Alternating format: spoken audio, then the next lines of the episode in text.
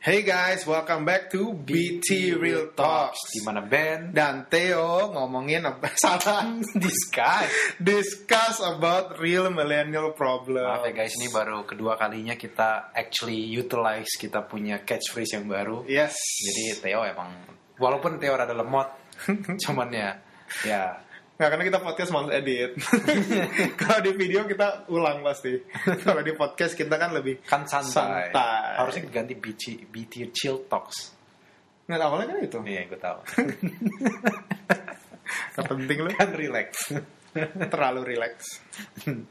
Bener sih. Hari ini kita topiknya super exciting menurut gue ya. Yes. Sebagai orang yang suka bisnis, sebagai Hmm. orang yang suka uang, Mhm. sebagai yang seorang suka opportunity menurut Hmm. gue ini sangat cocok untuk kalian dengerin Yes.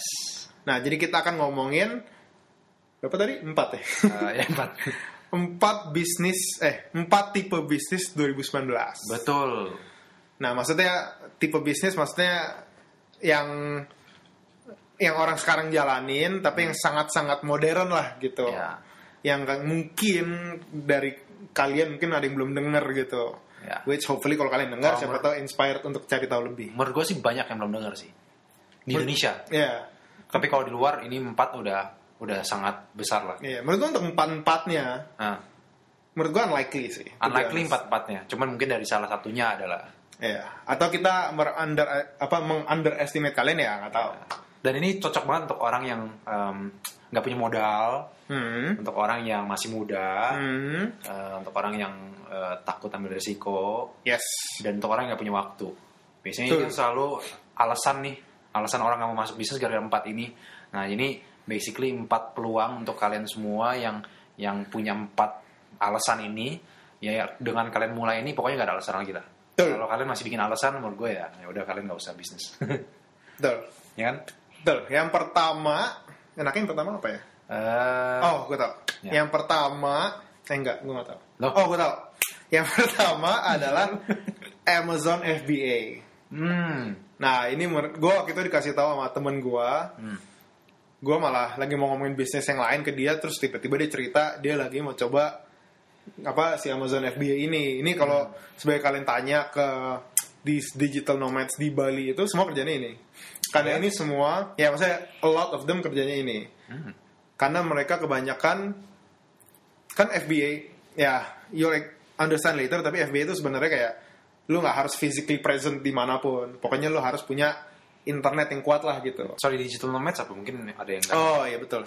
Digital nomads tuh orang-orang yang bisa freely keliling kemanapun di dunia atau location wise kemanapun, Hmm.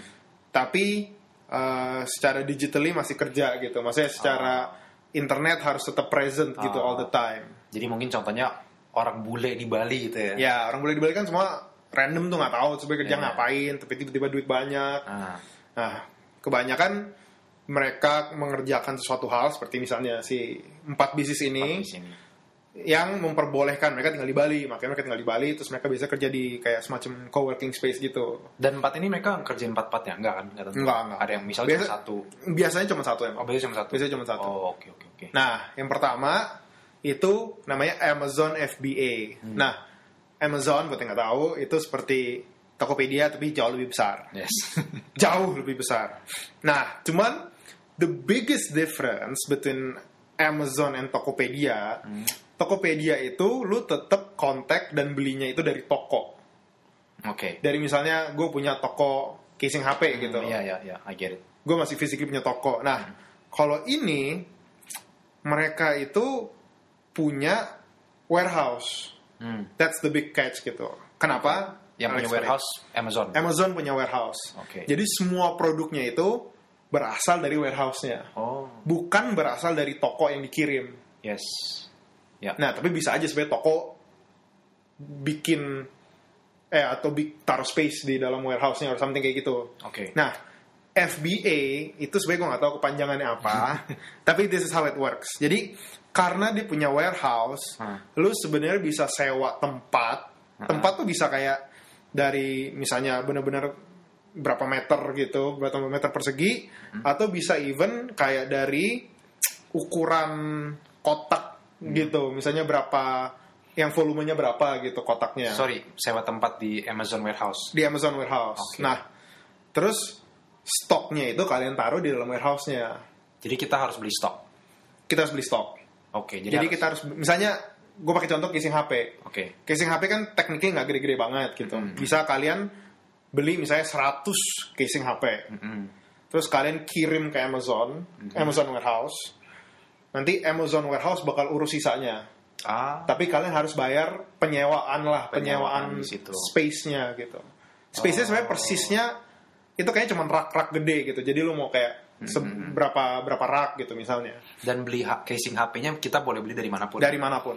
Yang men- pokoknya intinya kita cuman kasih supply dan mereka yang ngurusin semuanya. Yes. Amazon yang ngurusin marketingnya, penjualannya semua. Yes. Oh, jadi kita cuma terima uang aja. Ya. Nah, but ya maksudnya of course everyone would do that dong Iya, gitu. iya, iya. Ada catch-nya emang eh, produk-produk yang masuk situ mungkin kayak yang nggak boleh terlalu repetitif gitu. Misalnya kan Hmm. sekarang lu mau cari casing HP Ya di mana-mana udah. ada. Iya, misalnya for the same case mungkin ada Iya, Hmm. 10 penjual yang sama atau 20 penjual yang sama. Mungkin karena di situ warehouse-nya relatively limited. Dia akan tolak. Ya, dia mungkin pilihnya ke yang Oh. yang bisa gitu, yang Jadi- yang yang beda, sorry maksudnya. Mungkin ker- tujuan kita atau tugas kita adalah untuk cari barang yang jarang ada gitu. Yes. Jarang Nah. ada di ibu. Jarang ada ini nih, this is the catch. Harus produk yang jarang ada Hmm. atau jarang tipe seperti itu ada, Mm-mm. Tapi, tapi harus ada demand-nya. Hmm. ah, ya, ya. Jadi biasanya what people do adalah mereka masuk ke market yang super niche gitu. Hmm. Contoh kayak waktu itu eh, Yoga temen pants. gue kasih contoh, enggak yoga pants tuh very itu very udah- mainstream, very mainstream. Ini eh, dia pakai contohnya tutup botol bayi. Iya. Oh, yeah, that's very. That's very niche, tapi Yeah. orang Google gitu, orang search that gitu. Hmm. Nah itu itu one way, itu one business. Yang menurut gue bisnis modelnya bagus banget. Hmm. I'll tell you why because lu nggak harus physically do anything. Yes. Lu what people do mereka biasanya pesan dari Alibaba, Hmm. which emang lu cuma bisa beli bulk Mm-mm. dari Alibaba, lu kasih shipping shipping notice eh shipping addressnya Amazon. ke Amazon. Oh.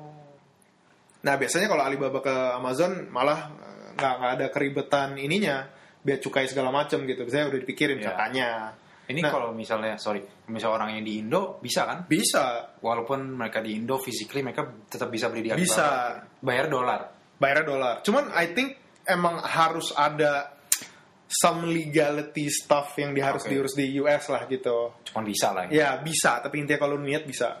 That's the Oh, business oke. model. Jadi mereka beli dari Alibaba yang banyak, Ah. yang murah banget, misalnya satu dolar. Ah. Mereka jual di Amazon, Mm-mm. mungkin harga 10 dolar, Ya. tapi mereka harus bayar sewa segala macam. Tapi pengiriman, terus misalnya dari cara kalau penataan di websitenya mungkin lu bisa have some say ya. Tapi misalnya dari eh, Maksudnya penataan di website. Oh, misalnya di- kayak misalnya fotonya kayak gimana? oh, pas Oh. di Amazon website. ya? Iya di Amazon websitenya. Oke. Tapi mungkin kayak ratingnya atau reviewnya atau apanya itu semua itu semua diurusin sama Amazon. Oh, oke. Jadi basically lu cuma perlu produk yang bagus, Hmm. yang tadi gue bilang yang niche itu, Mhm.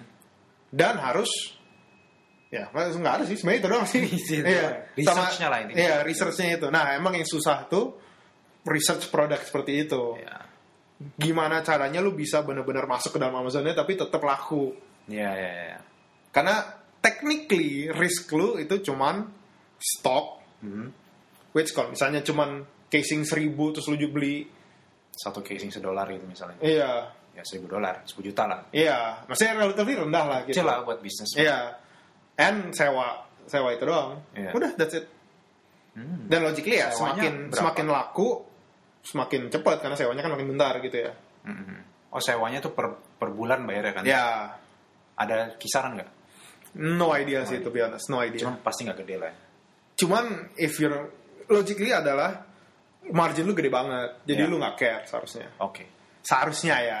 Ya, ya, ya. That's why. Sebenarnya lu bisa melakukan itu sekalian belajar, sekalian rugi gitu juga Iya. bisa. Ya Cuman- makanya ini untuk khusus untuk orang yang baru mau mulai, mulai Ya. bisnis cuma nggak tahu mau bisnis apa, Betul. mereka takut eh, resiko gede, nggak punya modal besar, ya ini Yes. belajar dari sini kan. Nah ini first type yang Oh, ini Iya, pertama kali gue denger bisnis ini gue lumayan shock bisa kayak gitu. Karena Shop Terus sekarang baru denger detailnya. Detailnya gue baru dengar. Oh. Cuman kalau as in like pernah dengar FBA sih gue udah pernah dengar. Iya, iya. iya. Cuman detail gue baru tahu. so many people do it. Karena mungkin kita nggak lakuin karena kita nggak familiar dengan Amazon. Ya. Jadi only can it can only work in Amazon ya. Kalau misalkan di website lain. Only in Amazon karena mereka punya warehouse. Ah, Oke oke oke. Oh, sorry. Sebenarnya there was the the big logic behind it adalah spending. I think apa ya waktu itu statistiknya spending per person in the US on Amazon Hmm. itu jauh lebih tinggi daripada uh, e-commerce anywhere else in the world. Oh ya? Jauh lebih gede karena Wow. very consumptive orang Amerika, buying powernya tinggi, plus infrastrukturnya Amazon saking bagusnya, mereka tuh ada istilahnya apa Amazon Prime gitu. Jadi lu Yeah. bisa even on the same day or even the next day udah dikirim barangnya secara gratis. Hah? Hmm. Jadi kalau lu member Amazon Prime, ini kalau nggak salah ya, Ah. lu member Amazon Prime berarti lu punya the bill itu untuk free shipping. Tapi setiap bulan emang lu bayar fee gitu. Ya ya. ya. Kayak misalnya lu subscribe ke Spotify, gitu. Spotify. Kayak gitu. Wow. Nah, karena buying power tinggi banget, makanya orang jual di US. Di US, nah. Wow. Gila ya? Gila sih. Itu yang amazing. Itu itu amazing banget. To be honest, gue sempat mikir kenapa gue nggak lakuin itu. Tapi Kenapa lo nggak nggak lakuin? gue nggak passionate aja sih. Oh, oke. gue kayak maksudnya nggak nggak mau mikirin kayak gitu-gitunya. Cuman if any of you guys mau nyari duit atau Nah. cari a simple and easier way to find money, itu one of the best way sih menurut gue. Paling the only the only disadvantage adalah udah lumayan saturated ya. Karena udah Iya, banyak- bukan udah saturated sih, lebih ke lu nggak bisa karena produk lu banyak produknya. kurang niche gitu misalnya. Ya, pokoknya intinya lo harus cari produk yang niche aja. Iya, intinya. Oke. spesifik lah gitu. Hmm. Nah, ini nyambung ke bisnis tipe kedua. Yang pertamanya udah 12 menit. Iya, tapi itu bagus banget emang. Nggak apa-apa. Karena emang itu agak confusing. Iya, iya, iya. Cuman yang penting kan jelas kan. Iya. Nah, ini berhubungan dengan itu, Hmm. kedua itu dropshipping. Oke. Nah, tapi dropshipping itu orang suka mikir, oh yang tadi emang bukannya dropshipping gitu. Hmm, dropshipping kayak- itu kayak gue. slight, iya, slightly different. Dropshipping itu lu itu in a way jadi orang tengah. Oke. Jadi lu yang mungkin bantu marketingnya Hmm. atau misalnya apa ya? Cari channelnya. cari channelnya atau itu semua Hmm. lu basically cuman ya essentially nyambungin customer ke produser gitu Hmm. nah jadi biasanya kayak the best example dulu temen gue jual tas gitu Hmm. kayak tas tas KW gitu kayak tas KW dari Cina dia dropship ke orang-orang di Indo kayaknya dia bikin website di Indo Hmm. jadi technically that's the marketing Hmm. website atau misalnya mungkin dia jual di Tokopedia atau apa gue nggak tahu lah. Dia bisa pesan dari jadi orang bisa pesan dari website-nya atau dari Tokopedia gitu dari e-commerce. Nah tapi sebenarnya ordernya itu dia cuma terima terus dia kirim balik eh kirim ke produsernya itu. Hmm. Jadi si produsernya langsung kirim ke konsumernya. Oh. Jadi si essentially lu nya like lu the person yang jadi dropshippernya, lu cuman menerima dan umpan apa umpan ordernya gitu. Ya, ya. Middleman lah intinya. Middleman. Jadi lu nggak nggak ada ya, Nggak gitu. ada technically biaya dong. nggak ada biaya. Iya, ini benar-benar gak ada modal dong Iya, bisnis. ya unless you can count marketing Iya, expense iya, gitu ya. Berapa sih bikin website? Iya, betul. Kan? Bikin website gitu-gitu. Ya intinya lo penjual cuman secara seluruh lah. Iya. Bukan sales cuman menjual doang, cuman lo ya lo bikin websitenya, bikin marketingnya, bikin social medianya semuanya kan. Iya. Channelnya juga lo yang ngurusin. Iya, yang bagus sebenarnya. Oh, ini se- lupa ngomong. Ini sebenarnya laku banget di Instagram. Instagram Nah. itu sebenarnya banyak banget toko-toko yang kalau kalian lihat itu sebenarnya itu dropshipping semua. Oh ya, really? Iya, biasanya kayak kirimnya agak lama gitu itu biasanya dropshipping. Kayak kayak saya kirimnya seminggu gitu karena kayak kalau misalnya JNE doang kan sebenarnya seminggu pasti udah nyampe gitu. Iya, iya. Tapi legality sih gitu-gitu tetap dari pihak manufacturer atau Dari manufacturer. Oh, manufacturer? Ya, logically kan ini mungkin barang-barang yang sering diantar atau ya sering Ya, dikirim lah gitu. Jadi kan dia udah tahu gitu biasanya cara kirim ke Indo gimana.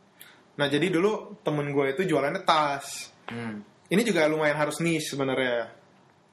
Jadi tas dia bener-bener Hmm. pesan dari China. Dia nggak even terima barangnya, dia cuman barangnya itu cuma langsung dikirim ke Rumah. customer dia. Tapi mungkin ada minimum order kali ya. Sekali kirim. Enggak, Enggak juga? satu-satu. Oh iya? Satu-satu. Oh, nah, wow. cuman mungkin pengirimannya harus diituin, di di apa namanya? ditanggung sama Tanggung sama si customer. Hmm. customernya. Tapi ya berapa sih?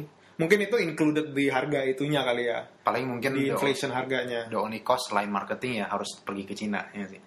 Iya, tapi ya seberapa sih pergi ke Cina? Kalau misalnya lu keluar trip ke Cina misalnya 6 juta, 8 juta, tapi lu bisa ngasilin beratus-ratus juta ya worth it. Karena segede itu bisnisnya. Nah, cuman again ini ada catch-nya. Dropshipping itu banyak banget. Eh, maksudnya sorry, bukan banyak banget.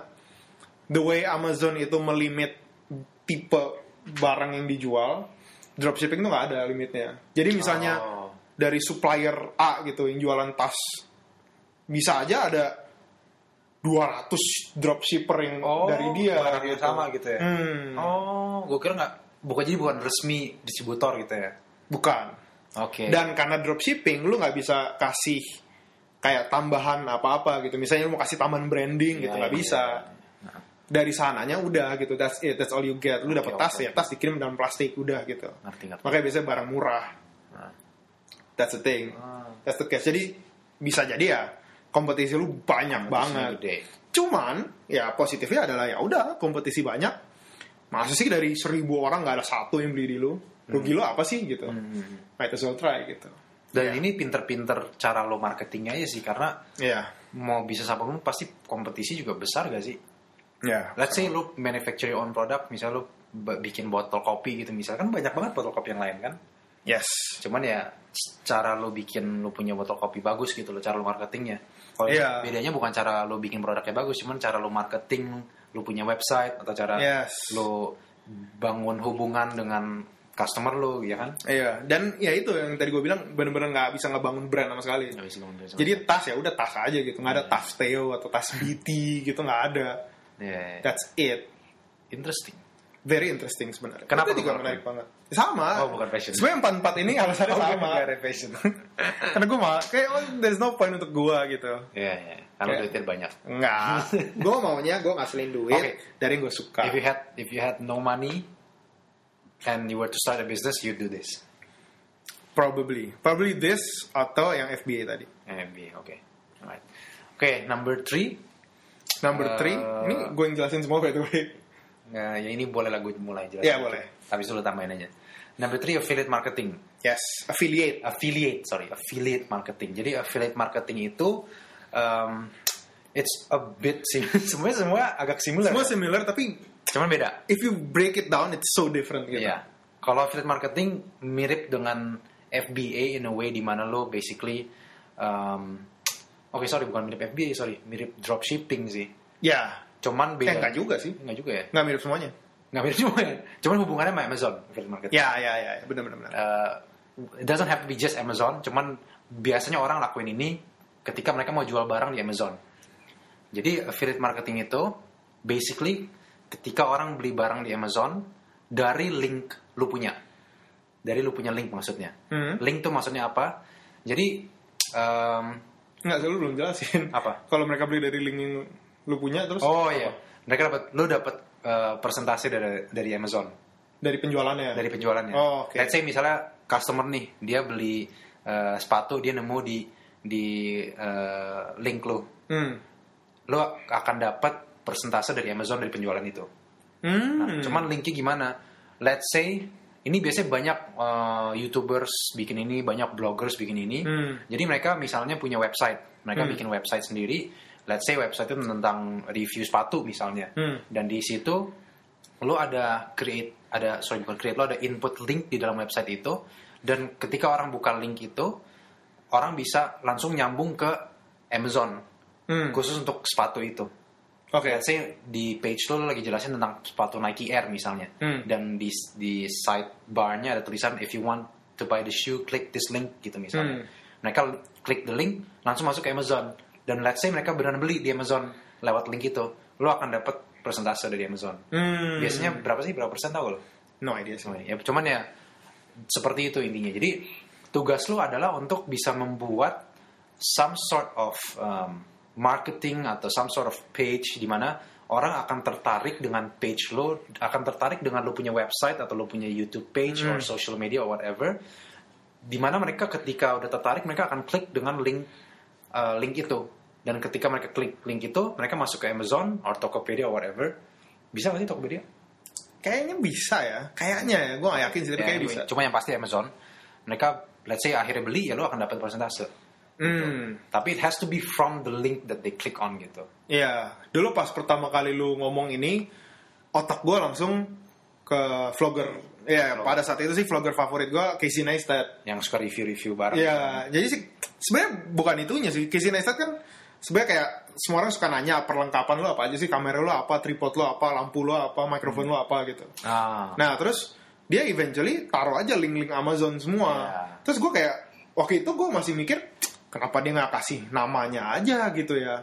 Kenapa dia harus kasih link gitu kan bukan dia yang jualan gitu. Nah, pas lu ngomong ada affiliate marketing ini, oh ternyata kalau misalnya orang beli tripod terus dia kebetulan kling eh kling Klik. klik link di eh, eh, description box dia. Nah, Terus eventually beli, terus dia dapat persentis terus Terus kayak oh, Percentage, iya. gede banget pinter ya. karena kalau lu Makanya- hitung ya misalnya lu cum- misalnya lu even cuma dapat satu persen gitu ya Nah, tapi misalnya produknya mahal lu tanpa ngapa-ngapain gitu technically basically cuma create content. iya nah dulu sebenarnya I think ya kalau gua nggak salah apa dulu belajar atau baca di mana affiliate marketing tuh awalnya lebih buat eh, orang-orang yang udah terkenal gitu Hmm. maksudnya kayak sebagai oh lu udah terkenal lu iklanin barang gua lu dapat percentage gitu nah tapi sekarang jadinya kayak in a way balik gitu kayak misalnya oh ini ada cara mau jual oh gue terkenal deh gitu Ya.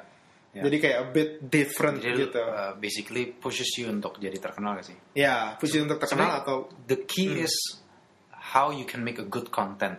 ya Jadi orang akan percaya dengan lo gitu loh. ya Karena if you can create good content, people will trust you. And if people will trust you, mereka akan beli dari lo punya link. ya Jadi intinya kontennya sih. kayak most people nggak tahu bahwa itu akan bantu kayak content creatornya sih itu be honest. Mereka bakal beli karena convenient aja. Iya. Cuman sering orang kayak mungkin ngomong di di videonya atau apa biar ngema- nge- ngepancing, si Ngepancing. ininya, ngepancing customer eh viewernya biar beli gitu. Iya. Nah, ini- Maksudnya logis aja misalnya orang eh, buka lu punya YouTube channel gitu ya dan mereka pas nonton lu punya video nggak menarik buat mereka. Hmm. Mereka kan nggak mungkin klik on the link dong. Ya. Cuma let's say eh, mereka nonton lu punya YouTube dan buat mereka tertarik, menarik, akhirnya mereka akan beli gitu loh. Hmm, Jadi it's about creating good content kembali lagi. betul, betul, betul. Makanya banyak banget orang yang bikin review-review item-item gitu kan. Iya. Review HP, review drone, whatever lah gitu. Hmm. Banyak banget kan. Karena ya mereka ujung-ujungnya pengen masuk ke field marketing. Iya, sebenarnya banyak juga yang yang sponsor juga sih. Ah, Tapi misalnya, let's say mereka review something dari Amazon, itu most of the time itu affiliate marketing. hmm. Kalau misalnya kayak drone gitu, ya obviously mungkin dispon- disponsorin sama DJI atau sama Ya. GoPro gitu. Tapi maksudnya kayak lebih ke stuff, oh gue beli kayak produk paling apa di Amazon Hmm. dan ternyata resultnya gini ya itu kayak konten-konten seperti itu yang biasanya affiliate marketing tapi sebenarnya nggak ada salahnya sih affiliate marketing Hmm, nggak salah. Orang suka mikir, oh ternyata dia duitin itu semua, tapi sebenarnya itu untung buat lu kalau lu emang ternyata Iyalah. perlu barang itu, Hmm, nggak ada perubahan harga juga gitu. iya. And if people see Amazon, siapa sih nggak percaya sama Amazon? Iya. ya kan? It's not like uh, lo beli, lo klik link kan lo masuk ke Amazon gitu loh. Iya. Bukan kayak doji website or something. Iya. Sebenarnya kalau misalnya emang bisa di Indo, berarti orang harus mikir sebenarnya kayak ya in a way mau endorse siapa atau mau suruh siapa yang sebarin linknya. Ya, Karena itu mungkin bisa ngaruh banget ke bisnis lo. ya, ya. Kalau bisa ya, gue I'm not 100% sure bisa. Hmm. Selain Amazon bisa, tapi gue nggak tahu website apa aja. Ya, as far as we know sih yang baru Amazon ya. Iya. Cuman I think a lot of e-commerce platform should start doing this sih. Yes. Karena akan sangat menguntungkan untuk platformnya dan untuk orang-orang yang akan bikin konten juga. Betul. And for the customers too. Nah yang terakhir, sebenarnya gue gak tahu sih judulnya apa ya. Apa, tapi ada lah that that Ya, this ya. thing gitu. Ya, kita sebut aja digital marketing.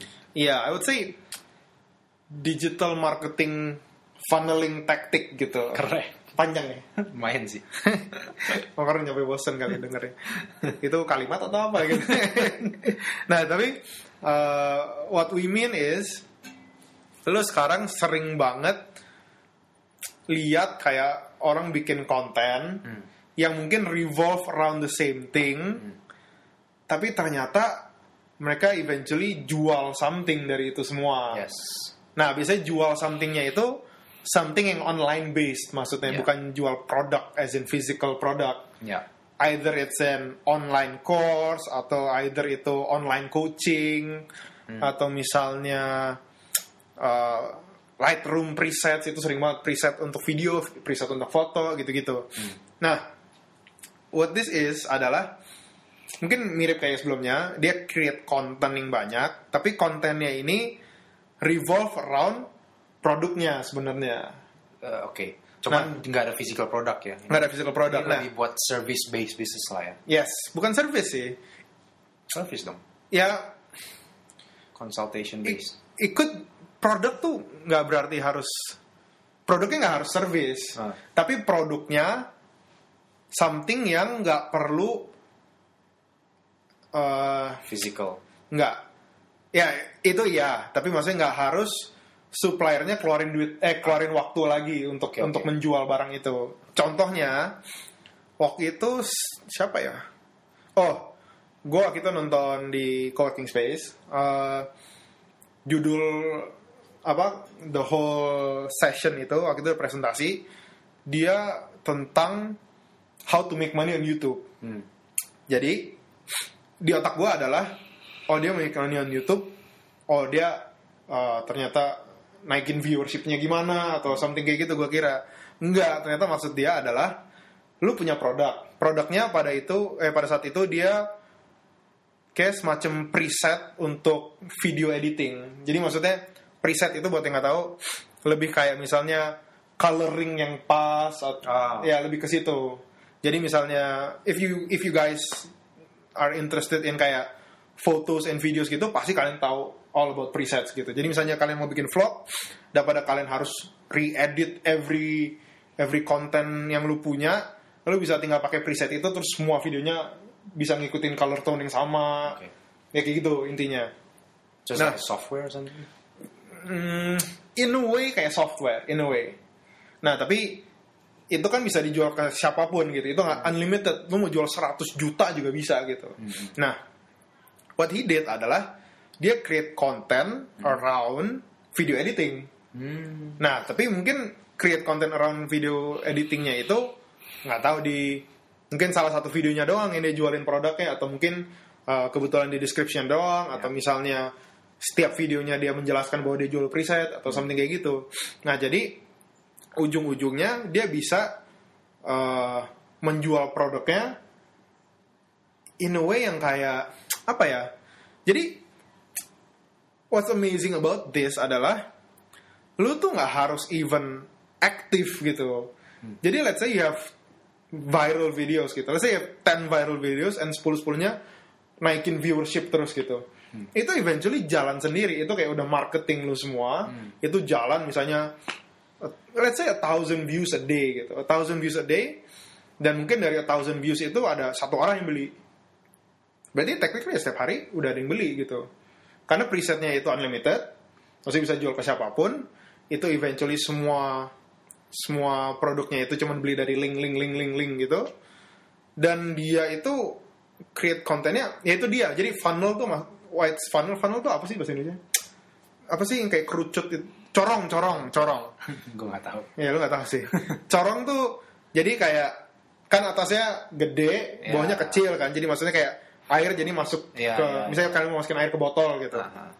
Nah, jadi maksudnya konten itu banyak macamnya gitu. Jadi cuman mungkin- around video iya, editing Iya, around video editing yang eventually nanti makin kecil makin kecil makin kecil jual jual Ya. produk gitu. ya, ini contoh lu lah Ya, ya that's how you sell the products gitu. Ya, tapi it can be anything kan produk. It can be like a online course. bisa bisa bisa tentang let's say about banyak juga yang life coach gitu deh Life coach gitu kan. misalnya life coach terus video itu revolve around uh, Iya. Personal development. ya kayak gitu Hmm. Terus jadinya, oh gue suka nih sama nih orang, gimana ya cara gue bisa improve lagi? Oh ternyata dia jual course gitu, atau misalnya oh Iya. ternyata dia bisa live webinar atau apa gitu yang bayar gitu, Pinter sih. pintar. pinter sih. Jadi Pinter banget. I think the key is giving value for free supaya orang um, wants to know more, Ya, wants to know more and and wants to learn more intinya. ya di tease lah gitu. Ditis lah. Tetap ada value-nya gitu, tapi maksudnya ujung-ujungnya itu iklan gitu. Itu iklan. Nah. Ya kasarnya gitu. Ya kasarnya. I'm It's saying- not bad. Ya, I'm not Iya. saying like it's a bad thing. Ya. I'm saying like, I'm just saying itu iklan gitu. Ya. Toh lo udah dapat value juga gitu yang gratis Iya. dari mereka kan. Seperti itu. Oke. Jadi itulah empat tipe bisnis zaman sekarang. Menurut gua, menurut gua menarik banget sih karena gua pas denger Hmm. each one of these gua kayak Menarik semua ya. Kayak pengen gila. lakuin semuanya. ya? Iya. Jadi kalau kalian no idea about business, might as well mulai dari situ. Yeah, and the best part, it's all flexible, all online, dan modalnya kecil semua. Ada yang nol juga modalnya. Iya. Kalian gak harus mikirin ya for some of them kalian gak harus pikirin kayak quality controlnya, Iya. nggak harus mikirin ribet-ribetnya itu loh semua dari dari bisnis tradisional. Ya, ya. Yang namanya juga bisnis 2019 kan. Iya. Ya itulah. New way of doing it. I hope you get value out of this guys. Iya, jangan lupa juga kita lagi di tengah-tengah series kita di YouTube. Yes. Kita lagi ngomongin tentang apa? Eh, mencari jalan kita. Iya betul. Mencari jalan kita. Tadinya Ben sempat salah tulis ya. Di di ini di story Instagram kita. Dia bilang mencari jalan hidup kita.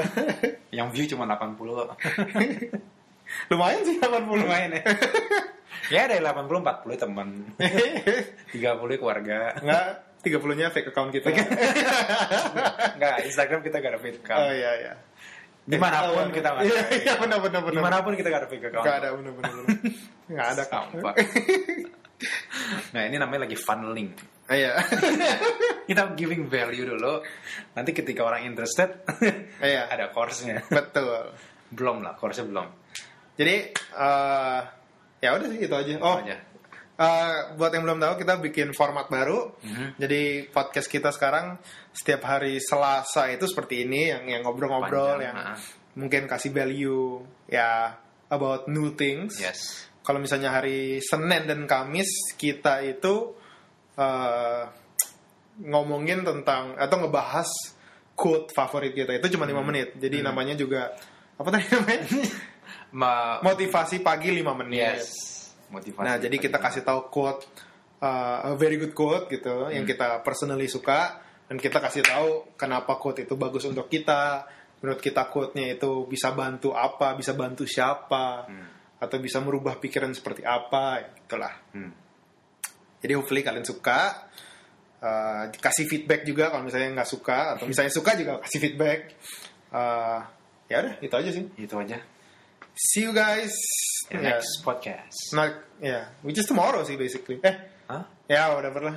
Ya tomorrow bener. Enggak, ini kan Selasa. Oh iya hari Selasa. Thursday, see you on Thursday guys. Alright, Bye. Bye.